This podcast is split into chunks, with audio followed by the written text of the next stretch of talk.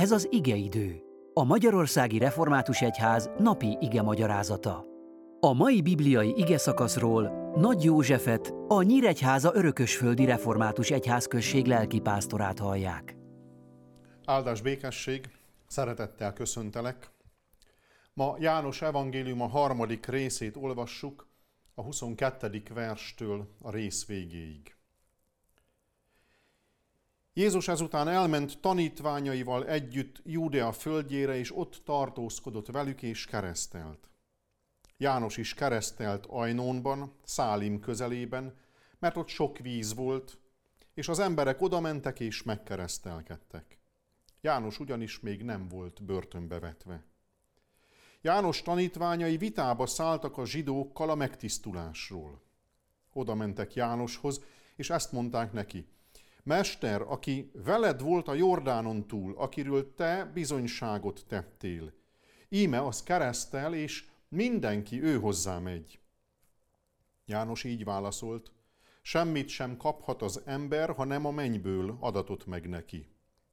Ti magatok tanúskodhattok arról, hogy megmondtam, nem én vagyok a Krisztus, hanem előtte küldettem el.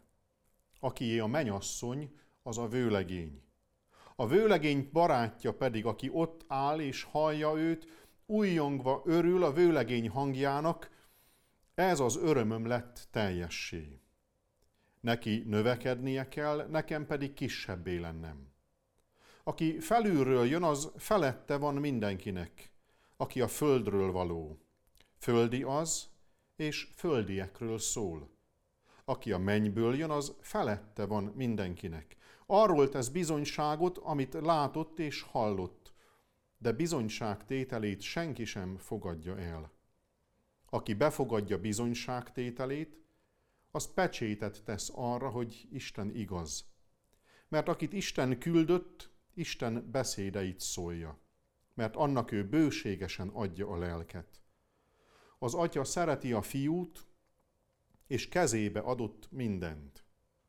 Aki hisz a fiúban, annak örök élete van. Aki pedig nem engedelmeskedik a fiúnak, nem lát majd életet, hanem Isten haragja marad rajta. Az év utolsó napján sokan keresnek örömforrást, hogy valami jóval zárják le ezt a könnyűnek egyáltalán nem nevezhető 2023-as esztendőt. Biztosan te is végig gondolod, hogy milyen volt számodra az elmúlt 365 nap. Remélem fogsz találni szép emlékeket. De biztos vagyok abban is, hogy olyan dolgokat is megéltél, amikre nem lesz jó visszagondolni. Nem fogok most tippeket mondani, mert becsületesnek tartalak, és hiszem lesz pár percnyi időd, hogy visszatekints. Keresztelő János szavai, bár nagyon komoly súlyjal bírnak, megszólaltatják az öröm hangját is. Nem volt könnyű helyzetben, mert az őt követők társasága elkezd átpártolni Jézus mellé. Ezt akár kudarcnak is tarthatná, de nem így tesz.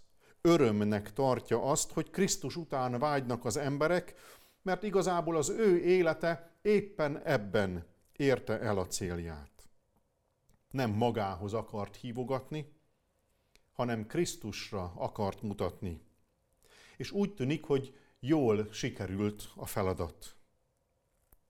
Testvérem, vajon látod-e azokat az eredményeket, amik a hűséggel végzett munkád nyomán fakadtak fel?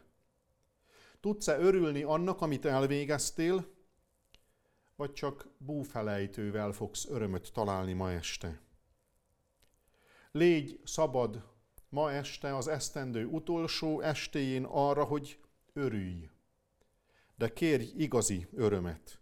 Ne olyat, ami holnapra örömmé változik, hanem valami olyat, amiben teljessé lehet a tested és a lelked öröme is.